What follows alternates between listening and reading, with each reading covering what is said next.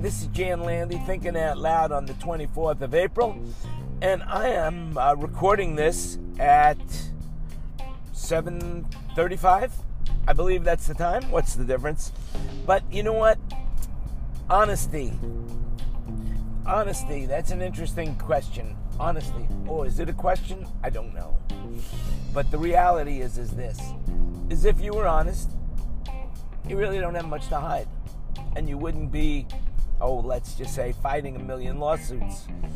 How many people are in as many lawsuits as um, I don't know, as let's just say the president of the United States? It kind of blows my mind. I can't even keep track of all the lawsuits that he's in right now, and and he's initiated. Pretty much amazing. Only what? So people won't see his taxes? Doesn't that ask the question, what's in those taxes that he doesn't want you to know about? That's it. Um, I can't think of anything other than uh, there's got to be something there. you tell me, what do you think is in those taxes that he doesn't want the world to see?